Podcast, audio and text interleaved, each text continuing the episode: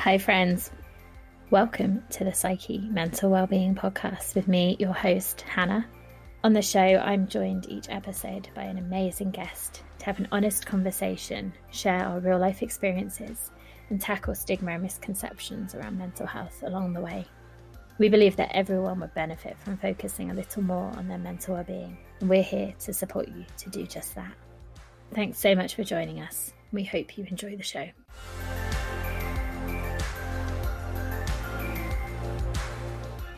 Hello, friends, and welcome back.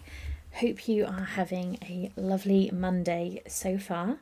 I feel like I need to be more creative with the entrance to my podcast because I feel like I've got um I fall into fall into this real structure of sort of saying the same thing, but I do always genuinely uh, hope that you're having a, a good Monday um, and that the start of your week yeah has got off to a, a good start I guess um you know I hope last week was was a good week I hope that you enjoyed uh, the conversation that I had with Lois, um, where we were talking about guilt, shame, um, and a really great conversation around that. And we're still in these kind of big, powerful emotions because today we are dri- we are diving into loss and grief um, and those kind of things. And this is a topic we spoke about last year with Anne Allen, who came on um, and it's it's such a big topic because I think it's we can have a really narrow view of what grief and loss is, and this is something that I talk about with today's guest Debbie um, in the episode. And it's something I've been thinking about a lot recently. I um, I do some support work around bereavement, so so I talk to people about that. But actually, within those conversations, it becomes clear that there are other areas of loss as well that have a massive impact that we often end up exploring because they come up through having been bereaved. Um, but also, I've been thinking a lot about transitions, whether it is transitioning in a move to a new area or to a new school or uh, to a new workplace, uh, to a new kind of season of life, getting married, all these kind of things are transitions, which can be amazing and open up new opportunities, new possibilities. But in that transition, there is also an element of loss and sadness as well that sometimes we have to grieve for. So I think this is a really great topic for us to be exploring because as of, as you know just said there are so so many ways that we can experience loss and grief and um and Debbie shares the the method, the grief recovery method that she uses for herself and also with clients to support them. So I really hope that you enjoy this episode. Before we dive in, just a quick kind of content warning, just because I know I have some friends who are serious arachnophobes. Um, so when we get to my set questions at the end, the joy question, I will uh, still Debbie's a little bit. There is a mention of spiders and a little bit geeking out about spiders. So if it's something that freaks you out when you get to that question, just uh, yeah, a, warning, but not too. Yeah. Anyway, um, I really uh, hope you enjoy this conversation, and I'll be back super quickly at the end.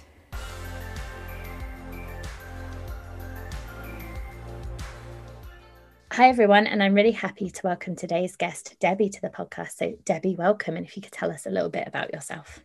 Hannah, thank you so much for inviting me. So, my name is Debbie Richins, and I'm an emotional resilience coach. I specialize in trauma, grief, and loss, and I teach a very specific evidence based program that has the most incredible feedback over many, many years that is incredibly effective and yet very simple. Awesome. Well, I'm looking forward to hearing more about your method and how you support people. But we always like to start with a bit of a, a, kind of like definition if we're talking about terms, so we know we're kind of all on the same page. And you mentioned emotional resilience, and I wonder if you could tell us what you mean by that. So, emotional resilience means that you have the capability to deal with incidents that come into your life without falling apart at the seams. You know, that you can bounce back a bit faster, more emotionally healthy, and more balanced. Some balance is definitely something that's on my mind at the moment. Having more balance, finding more balance. Um, and yes, so you said you work around trauma, grief, and loss, and so I'm curious how you how you got into this area of work. Lifetime of experience of um, not just one or two little things, but actually quite a, a massive pile of various different experiences throughout my life that started in childhood and just seemed to behave a bit like a roller coaster, picking things up as it went along, having great big dives, you know, having the occasional high, but the dives were always a lot harder than the highs. And I had tried so many different types of counseling and therapies, and nothing was really hitting the mark. It would sort of touch it, and I'd have a small amount of resilience going on and I would have a, a small amount of relief going on. But grief recovery came into my life and it came through networking and I got to know the lady who brought it into my life. I followed it and what she said really resonated with me. And of course, in networking, you don't get a lot of time to say a lot but what she said really hit the mark. Powerful, effective tools. And it occurred to me that if I was ever going to get past all of this trauma and loss and the grief that I carried that went with it, I needed to find something more effective. And eventually, when I was able to finance it, I had a chat with her and said, Should I do this with you first? Or should I actually take the plunge and go and do the full training so that I can do this with other people? And she looked me square in the face and she said to me, It'll cost you double if you do it with me. So go and train. So that's what I did. And within four days, my life had changed tremendously. Wow, that's ama- amazingly short space of time to have yeah that much yeah. transformation what, what i teach people in seven weeks i did in two days so it was very intense but the intensity really gave me the the boost i needed and it really it it was like a bit of a, a volcanic eruption going on you know i i let a lot of stuff go i learned the right way to do it and I felt a peace that I hadn't had for a very, very long time in my life. And that was only two years ago. You know, it's actually my, my anniversary of my certification is the 17th of June. Awesome. Wow. Um, sounds intense, but amazing at the same time. Um, and I guess before we sort of get into, you know, how we let go of all of this stuff, I think it's great to think about why like what is the impact of grief and trauma and, and loss and why is it beneficial to kind of let go of some of that stuff well, it's hugely there, there it's a double whammy with the impact because emotional stuff of course gives you uh, doubt and it gives you anxiety and depression and anger and so many other words you know if you put grief into the dictionary you will get at least 20 words that come back that all relate to grief in some way. And people don't always recognize those words. And so that's a part of what I teach is recognizing the language of grief. And it's it's incredibly eye-opening when you look at this plethora of language and you suddenly see, well, yeah, I, I'm, I'm that and I'm that and I'm that and I'm that. I might not be those things all the time, but they're there in my life when actually I don't really want them to be. But also, it's about the physical impact. And the physical impact of grief can take you to a point of death because there are two ways of grief grief affecting you emotionally, where you cannot change how you feel. And eventually, it takes you down a path of suicide, which is so destructive, not just to anything and everything that you were worth in life, but everybody around you. But also, it has the physical impact of how your body connects with the grief and how your body shows it.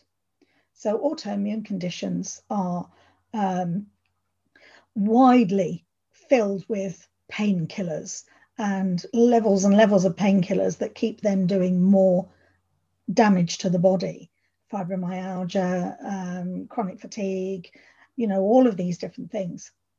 But they are emotionally based and very often from our childhood. And I can talk about that with knowledge because I have fibromyalgia, which is now very much under control, but wasn't when it suddenly exploded into my life as I was going through my divorce. And it didn't just floor me, it, it nearly killed me a couple of times um, because of other health issues where my body was just under so much duress. Everything else came out at once because it was being fed by what was going on with the fibromyalgia and as it was weakening various parts of my body my body was just saying oh it's time for this to come out and play now and it's time for that to come out and play now. But this can also go much further. It can damage our muscles our heart in particular. And there is a particular illness called broken heart syndrome. Now broken heart syndrome is very prevalent among women women of my sort of age, a bit younger, very prevalent in women who have gone through very difficult divorces and then are having problems being connected to their children and their grandchildren because it is a break of emotional links which has such an impact on the body. And sadly, I've lost four friends to broken heart syndrome over the last few years which is why I've learned so much more about it. Because when their surgeons in the US have turned around to them and said, There's nothing else we can do, the emotional damage to your body is so great, and we've done everything we can do, you know, then, then that really brings it home how impactful our emotions are on our body. You know, and um, we range from so many things in our body how we eat, how we drink, um, if we take any drugs, how we behave with those drugs, whether they're medicinal or not, um, and a whole spectrum of other behaviors that, that come into our lives that don't serve us. And grief tends to encompass all of those things.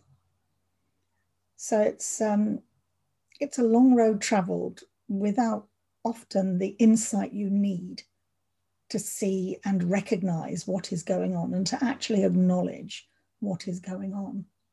Yeah, thank you for sharing that. And I think it really demonstrates that mind body connection, doesn't it? That we know, you know, we know about, but how impactful it is and how much influence they have. Yeah. Um, and I think with grief, grief is something we've talked about last year, I think, on the podcast, like a while ago, and that we can have like quite a narrow view of grief and think it's just bereavement, which is a, a big part of it. But actually, there are so many things that actually we can grieve for.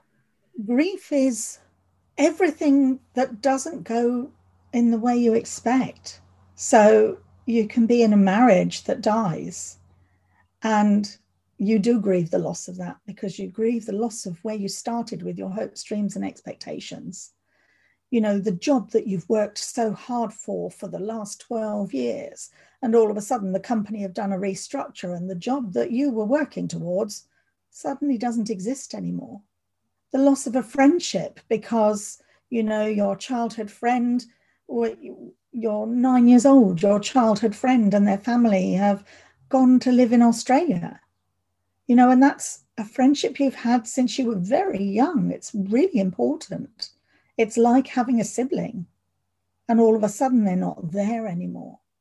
It's the loss in death of a, a parent or a grandparent or a, an aunt or an uncle or a cousin who were all so very close to you and they you had a very special connection with them.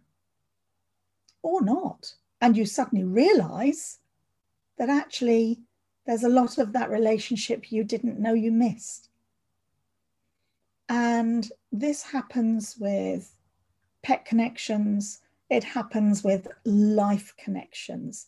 Everything we go through in our lives has an impact. If we have a car accident, it has a knock on effect.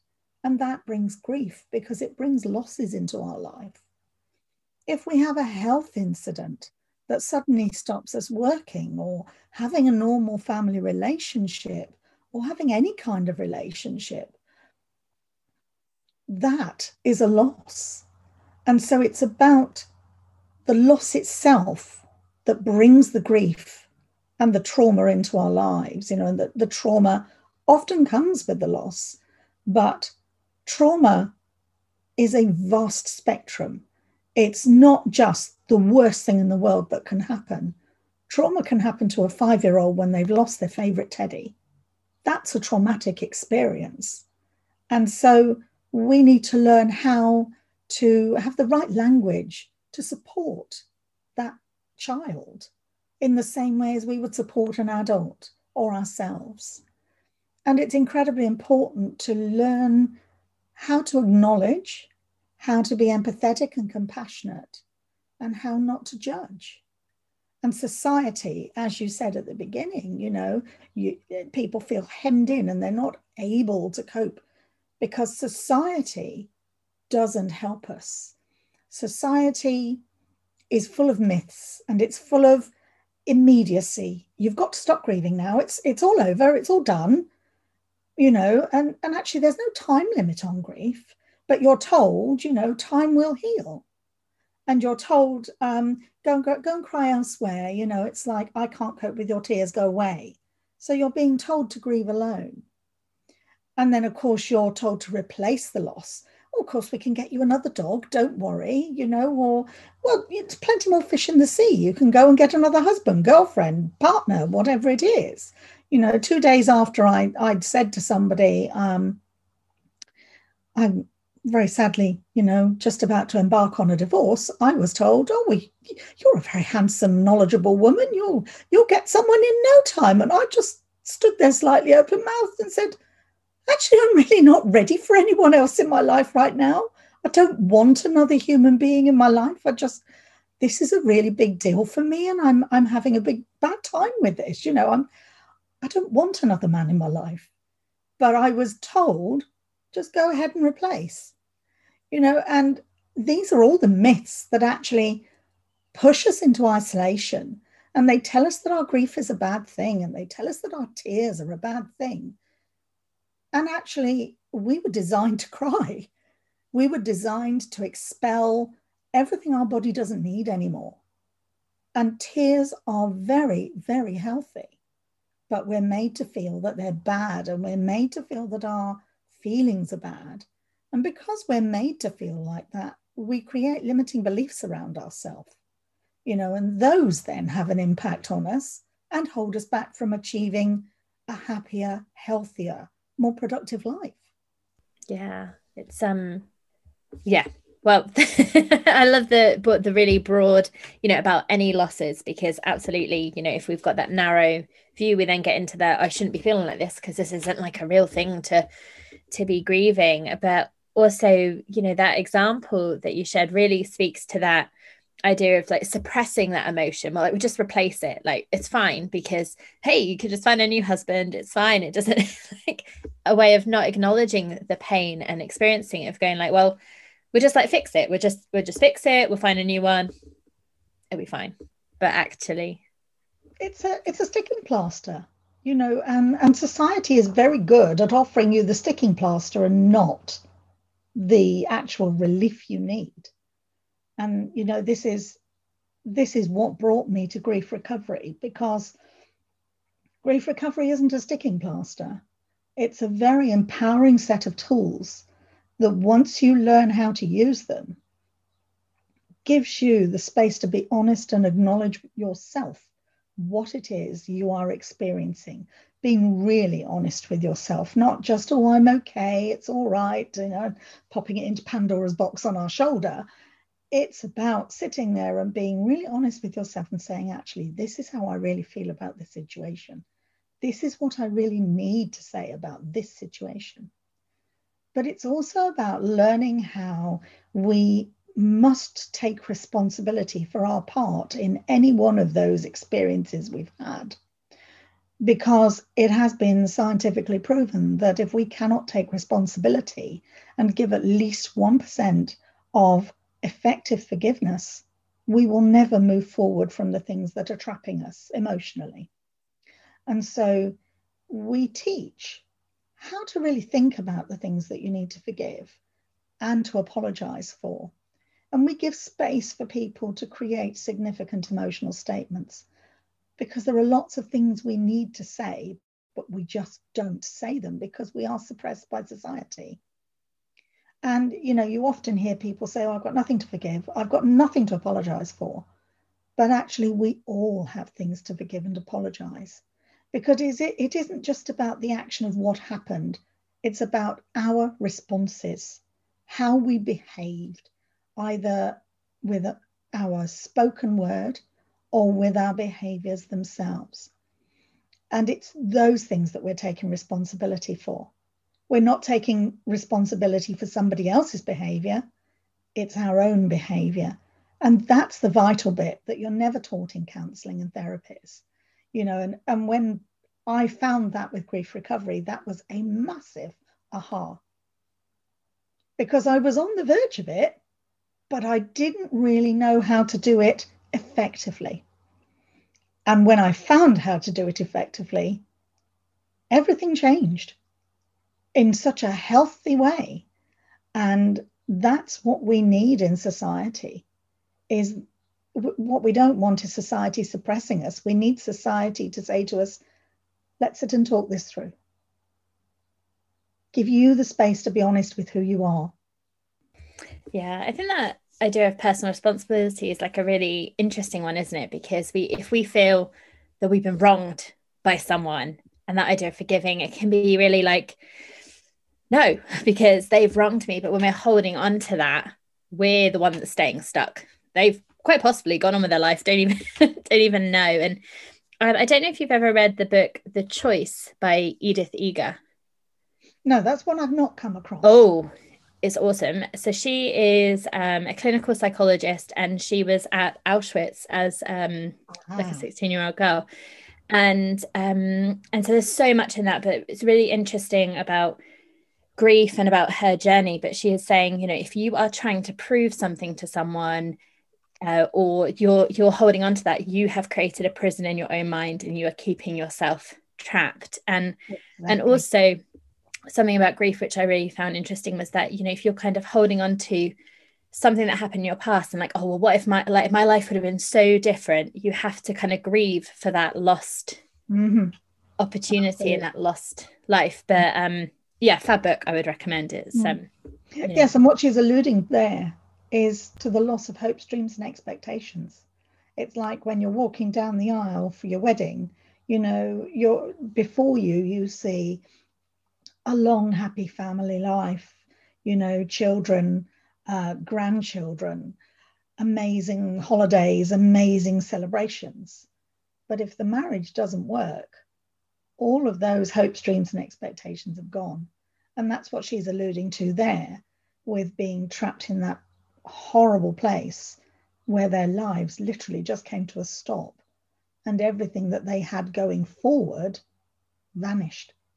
Yeah, I mean it's um so interesting because she had she had this thing that she held on to that kind of kept her going and she was really interested in how some people kind of survived and thrived and some people didn't and and really struggled even when they were liberated to to kind of move on and then staying stuck in that place um yeah so it's a fab fab book i'd recommend but i'll look that one up. Yeah but so you'd mentioned about personal responsibility and you mentioned about powerful tools and i'd love to dive into that a little bit of how we actually do this the grief mm. recovery.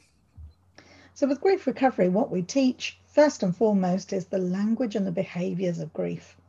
Because once we start to understand how we use those things a we start to stop using the destructive negative language and behaviors B, we start to see more of it around us. We start to recognize it in others. And we start to see people in a different light. We perceive differently. And that's really important because then we start to learn more about the people around us that are grieving because we're understanding the language and behaviors they're using. And it might be that they're also in a very bad place and they actually need support. But before, We weren't able to give it because we didn't see it or understand it. So that's incredibly important. And the acknowledgement of language and behaviors is a massive step in moving forward in your life. Then it's looking at um, really diving deep into your own losses and looking really closely at your losses and being really honest with yourself about them as well. You know, you're you're not expected to remember every single loss, it's just not possible. But you'd be surprised how many things pop up as you suddenly sit down and really take the time to look at your life's journey. And then when you look at that life's journey, you can see which losses you've had in your life have been massively impactful, which have done a little dent, and which are the fillers in between, which are the things that are often sort of just sustain all the big stuff. And then what you do is you dive into the relationship or the event that is the big stuff. And you look more closely at that. And along the way, you learn about your apologies, your forgives, and your, whatever else you really need to say in your significant statements, because these are so incredibly important. And we work towards creating a letter, and the letter is for no one else but yourself. But that letter is incredibly important because that is the place you let go. We created in a very specific format because it makes it more effective if you have a regular format to follow. And it's much easier to remember how to do if you haven't done one for six months, for, you know, because you may not have had the need. But all of a sudden, something else happens in your life six months later, and you think, I know how to deal with that. And, it, you know, because you've used these tools a bit and you've practiced, yeah, I know how to do that and I can write my letter. But the whole of this journey is witnessed by myself or another one of the advanced specialists that, that does this all over the world. Because you are speaking in a safe, secure place solely to us, and we are witnessing your words. And that's really, really important because it is about being heard. And it's the one thing that the society does not do. Even our GPs don't have the time to hear us properly. And unless we stamp our feet and say, you are just not listening, they very quickly shoo us out the door with whatever package of pills they can pop in our hands, you know, or yes, I'll refer you to so and so, and then you hear nothing else. Whereas this process actually creates space for you to be heard. And the action of doing it on a continued basis as you are growing your practice to use the tools is really, really important because it helps you to learn how to use the tools effectively. You know, nobody's turning around and saying to you, Well, I don't agree with that. You shouldn't have said that because it's not a judgmental place. They're your thoughts, feelings, and emotions. And if you can't express them safely, then that's not going to help you to heal. So it's really important that this journey that we give is about holding the person safely in their own hopes, dreams, and emotions, and actually releasing those things by fully acknowledging what they are and how they've affected you as a person. You know, whether it be a physical event, whether it be a human event, whether it be a health issue, you know, whatever it is, if you can't express in your own words, you're never going to release it. And you can't do it all in the first letter either. You know, it's actually about understanding that you've just let go of a lot of big stuff. And it can be quite ah frightening. You know, you sort of sit there and go, oh, what the hell have I done? You know, this is this is actually a bigger can of worms than I thought. But actually, one of my clients said it recently it is a, a lot like the specialist scar work I do, she said. I opened that box and I looked at it and I nearly panicked. But then I realized as I started doing the work, it's about smoothing the scars. It's not about opening them up and erupting them. So it's a really gentle process, even though it can be a bit ouchy along the way But ouchy is good. It's like when something's healing physically, you know, that scar on your arm that's hurting, but you can physically see that it's closing up and getting better, you know, or where you've scraped your knee and it's a real mess, but, you know, and it hurts like crazy for a few days, but all of a sudden it's better. And that's exactly what happens with our thoughts and our feelings and emotions and how we're releasing them. It's a bit ouchy to begin with, but actually, as we get into it, that ouchy lessens and it becomes easier to do.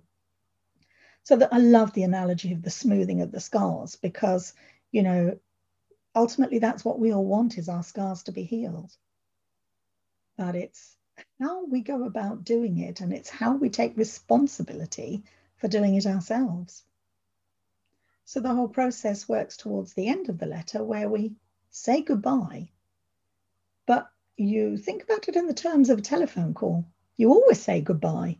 You never think twice to say goodbye. But people get to the end of the letter and they, oh, I can't write goodbye. I'm, I'm going to forget who they are. I'm going to forget this. I'm going to forget. You won't forget. What you're doing is you're signaling the release of the emotion from the words so that you no longer have the pain. And it's incredibly powerful and incredibly effective and actually quite gentle. Yeah, I mean, it sounds like um, yeah, an amazing process. That's also something that then people have, like you said, they know how to write that letter and they can do it when you know when they when they need to.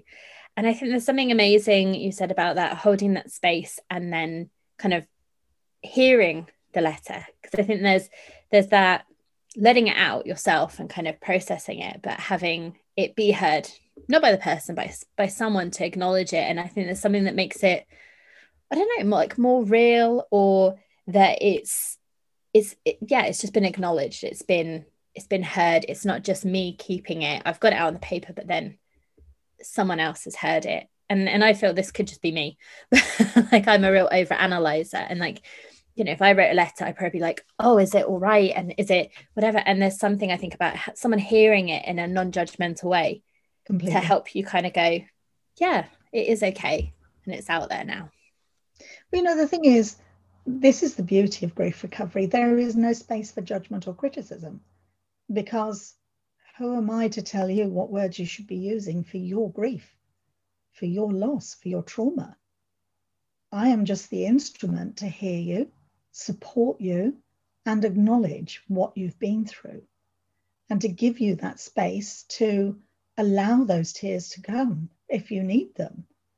It's not my space to turn around and say, Oh, sorry, you shouldn't be crying about that. That's ridiculous. Because actually, we all grieve about all kinds of different things in different ways, you know, and, and you can have the similar grief or, you know, the same grief. Say a best friend going to the other side of the world. It doesn't matter whether you're a child or a teenager or an adult, you will still have a sense of loss of that physical relationship. You know, you'll still have the relationship on the telephone and on email and on Messenger and on any one of these video platforms that we now have. But it's that physical closeness that you lose that actually is so vital to how you feel about the relationship. So you could have 10 people that are all having that experience, but are all experiencing it differently. Because that's what grief is. It is a unique process that each one of us goes through. You know, we could have 10 car accidents, and they might all be similar car accidents, and we might all have similar injuries, but we will all perceive that in a different way. And that's what makes our grief unique. You know, so when somebody turns around and says to you, oh gosh, yes, when my dad died, this, this, this, this, and this, and this. Well, no, I don't feel any of that. My grief is different to yours. You know, and I did this, this, and this to get over it. Well, no, I, I really struggled with trying to do those things. I, I find that difficult. So it's not about comparing our grief because actually, comparison of grief also diminishes the person who is grieving it makes them feel awkward, difficult, uncomfortable. And so they just stop talking about it.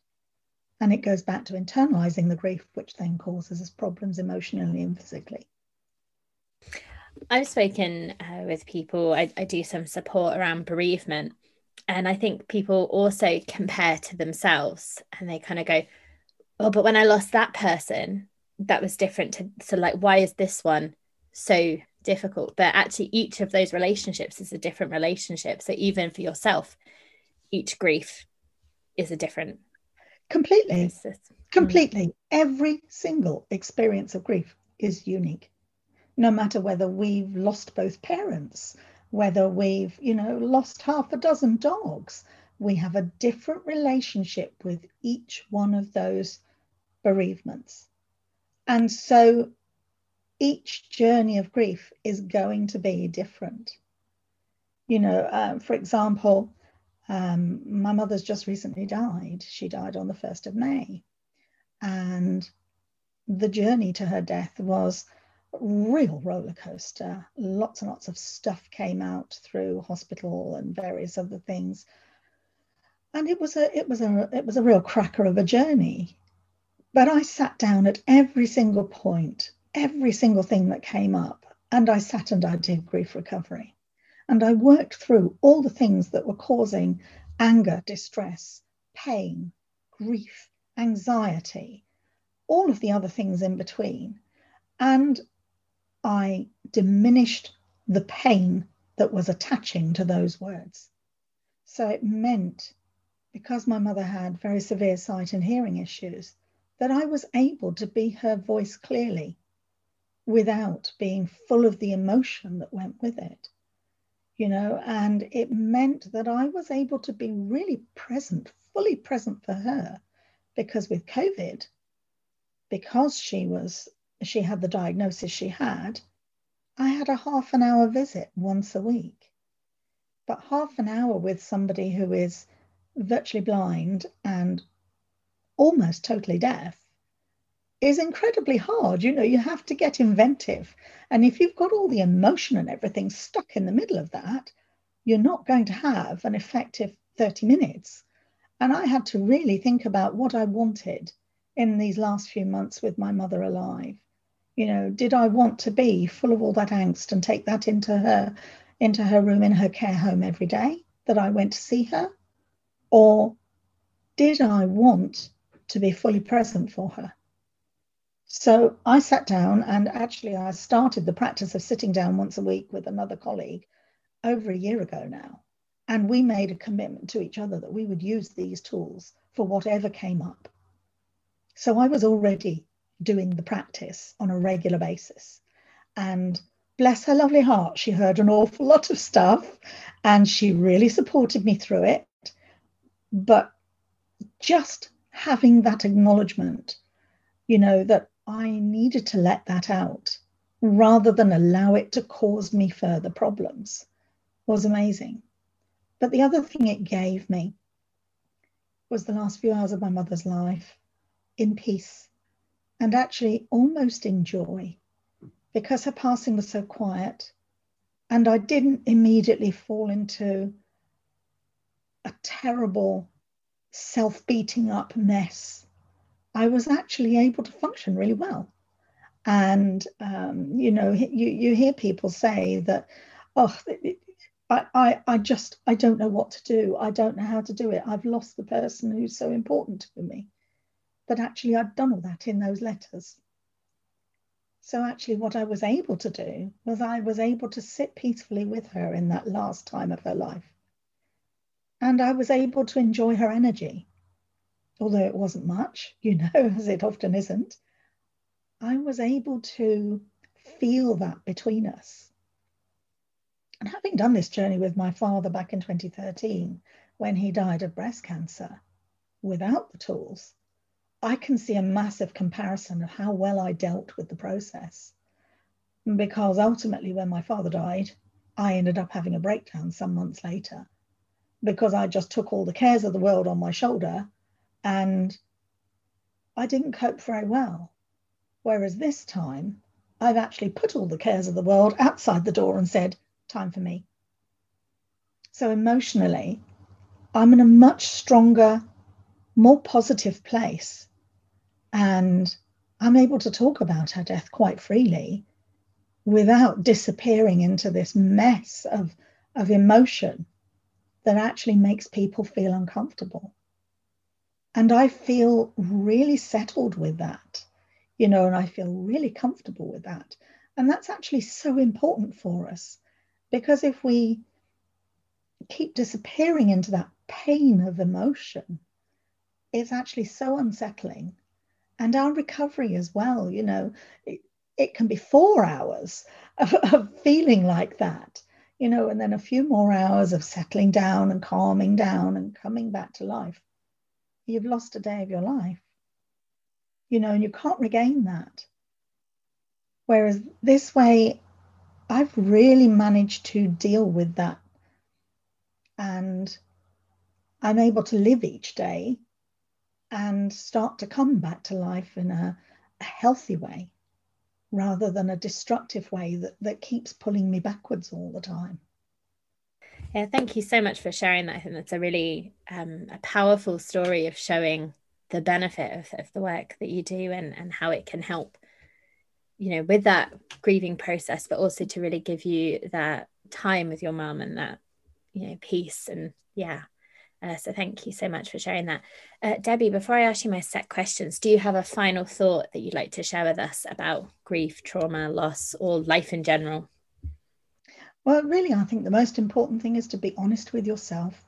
And it's the one thing that I always advise everybody, you know, be honest with yourself. Because the more honest you are with yourself, the better journey will be to releasing the pain and finding you again. Yeah, that's beautiful. Thank you so much for that. So, yes, I have some set questions I ask everyone that comes on, and I'd love to hear your thoughts on these. And the first one is what brings you joy in your life? Oh, what brings me joy? Oh, there are so many things. The smile of a grandchild with a hug who adores you and um, picking up a paintbrush, being able to draw and paint, the dog who's completely nutty. I have a three legged Jack Russell. She, uh, she was born without a paw on her foot and the leg didn't grow properly, so she had to have surgery. But she is an absolute joy, and I wouldn't have her any other way. The simple things, looking at a spider on a spider's web. I am still in awe after all these years of watching and knowing how they do it I'm still in awe of how incredibly amazing they are and you know how they survive through so much and uh, yeah all the little things in between. The, the sun shining the rain falling the wind you know it's um, they're all really important elements of who we are and how we are.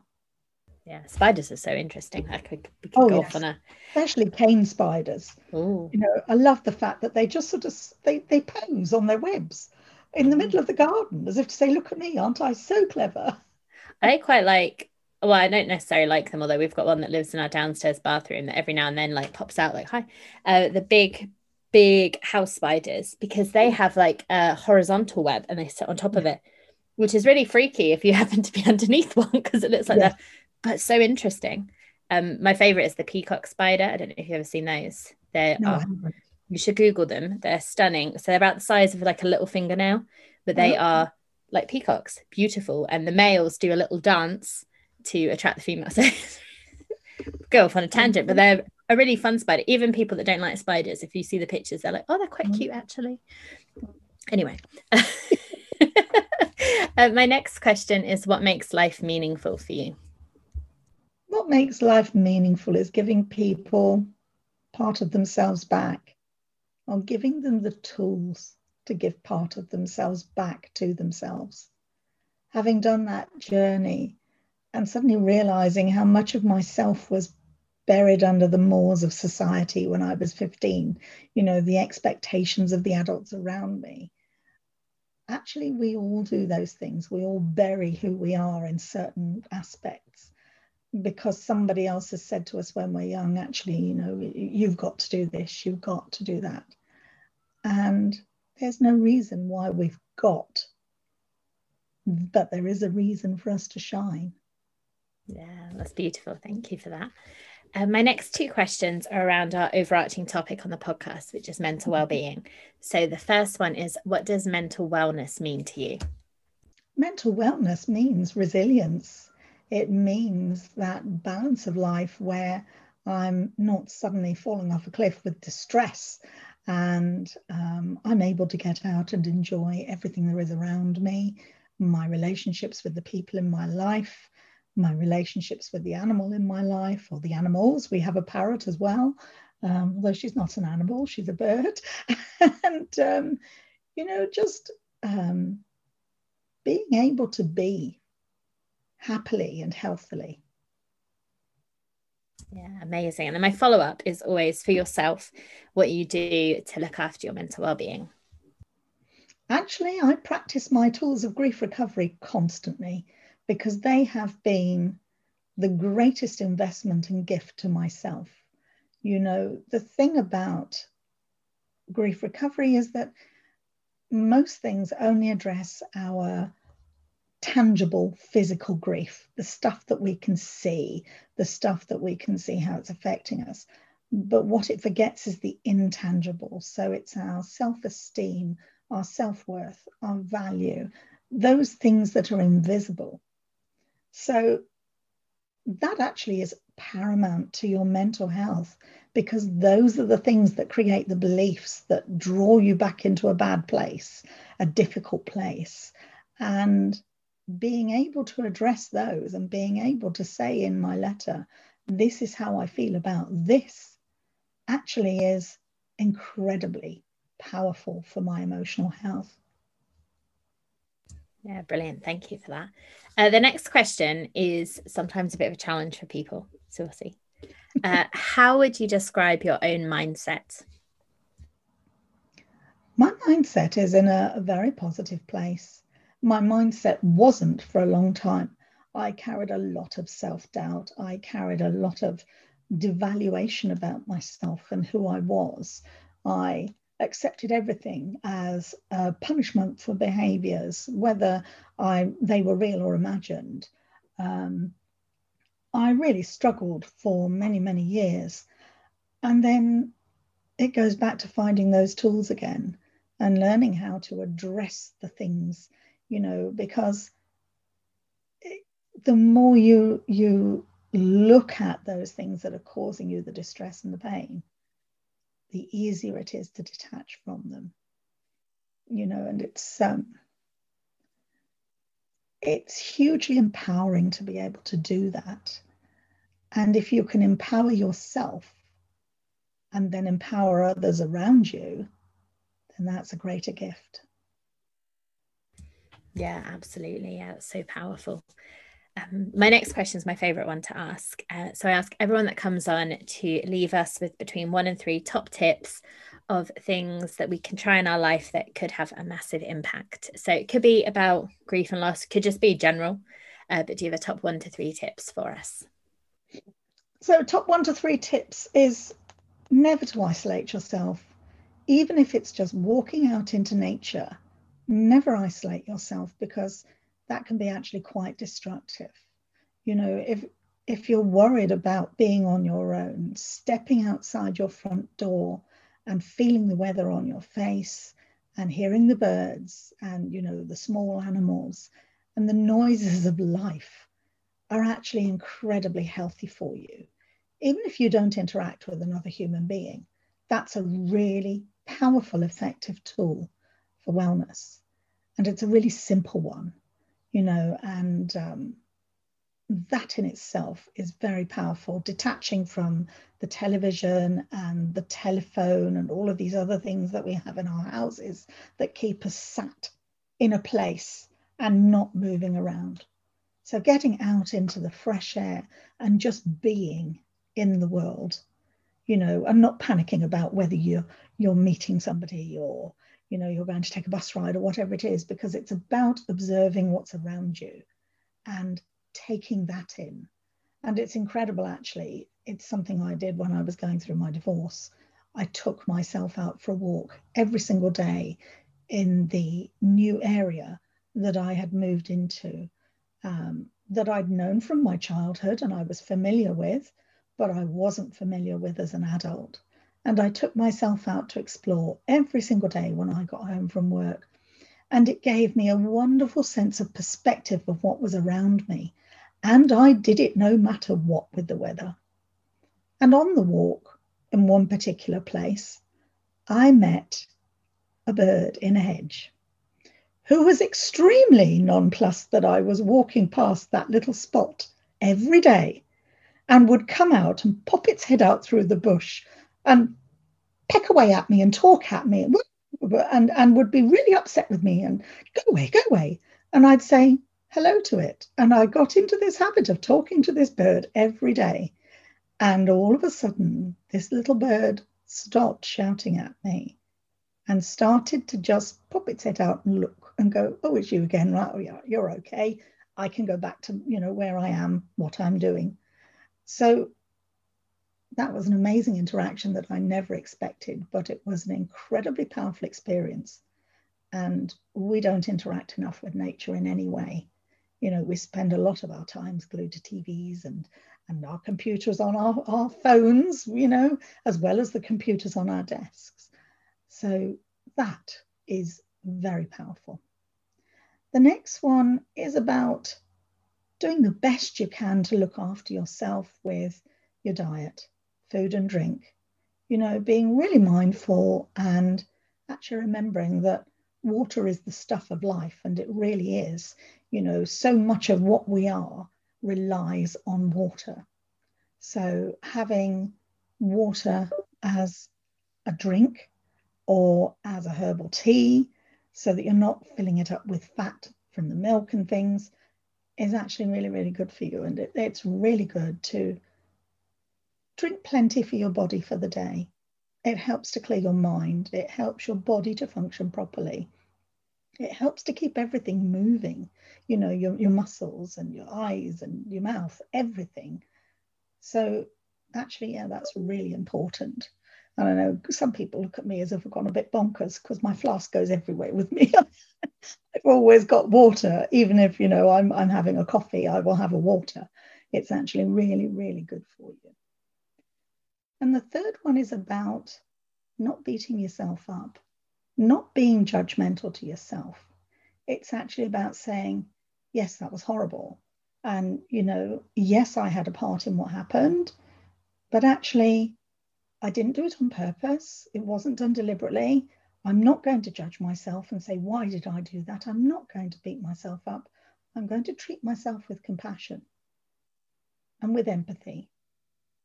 Because the more we treat ourselves with compassion and empathy, the faster we will get over the things that have happened and we will be able to cope with them better. Yeah, thank you so much brilliant tips. Um, yeah, and then the next question is a recommendation question. So I've already mentioned a book. Uh, I love to read, but I also love TED Talks. So I wonder if you have a book or a TED Talk that's been really impactful in your life that you'd like to share with us. Well, there you are. There's the $10 million question because there's actually a massive bundle. But I would say, actually, for me, one that was really, really impactful many years ago was grief recovery. You know, when I first found grief recovery and I read through that book, it brought a massive emotion out. But what it also did was it showed me an amazing path going forward. And it was a it was money well spent because the book literally, as you see, is covered in little bits of paper. I have little tags everywhere. And I live and breathe this. You know, I, I constantly pick it up and remind myself of how amazingly effective these tools are. And this is called the Grief Recovery Handbook. And it teaches the grief recovery method, which is the only program of its kind that is evidence based around grief and bereavement and loss. There is nothing else like it in the world. And this has over 30 years worth of evidence behind it that proves it works. And it changes lives. Sometimes very subtly, sometimes very powerfully, and sometimes at every level in between. We all experience change, positive, effective change in a different way. It's what makes us unique. But this, for me, is the most powerful book I've ever read. And it's a really simple read. The first three, the first three chapters are 10, 10 pages, 12 pages, and 16 pages. So it's a really simple read. It's not like War and Peace or you know a bit of uh, a, a bit of historical fact fiction. You know, it's actually it's a gentle journey, and there's always something in it that's like, yeah. Mm. Yeah, brilliant. Thank you so much for that recommendation. I'm definitely going to check it out. So, uh, yeah. If you, um, if you order it from Grief UK, it comes post free. So, griefuk.org. And they are usually, unless it's a weekend order, usually you get it within a day or two, usually the next day.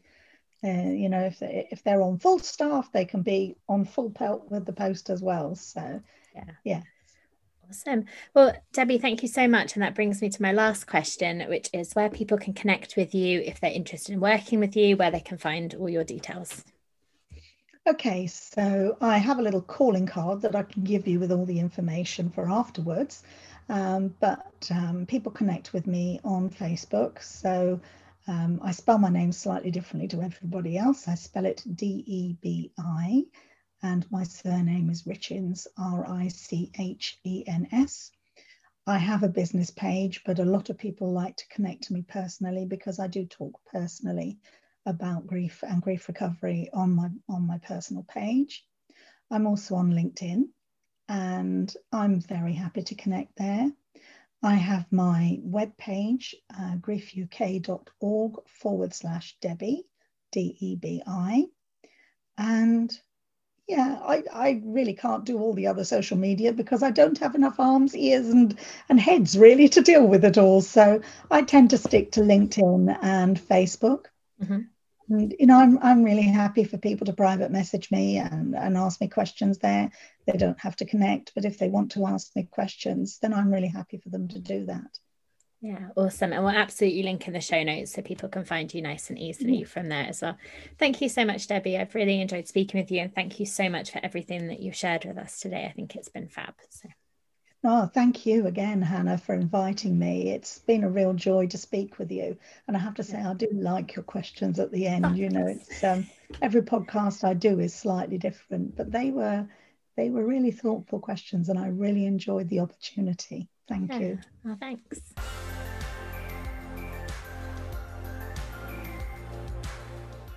So, thanks again to Debi for joining us for this conversation. And as I said, I really hope that you find you found this conversation useful. Uh, the Grief Recovery Handbook is still on my list of books to check out. I always have books to read at the moment. Uh, a little a recommendation, obviously, I mentioned The Choice by Edith Eger, which I would absolutely recommend. And um, she has been interviewed on quite a lot of podcasts, I think, when her book came out. Um, so also you could, could listen to one of those.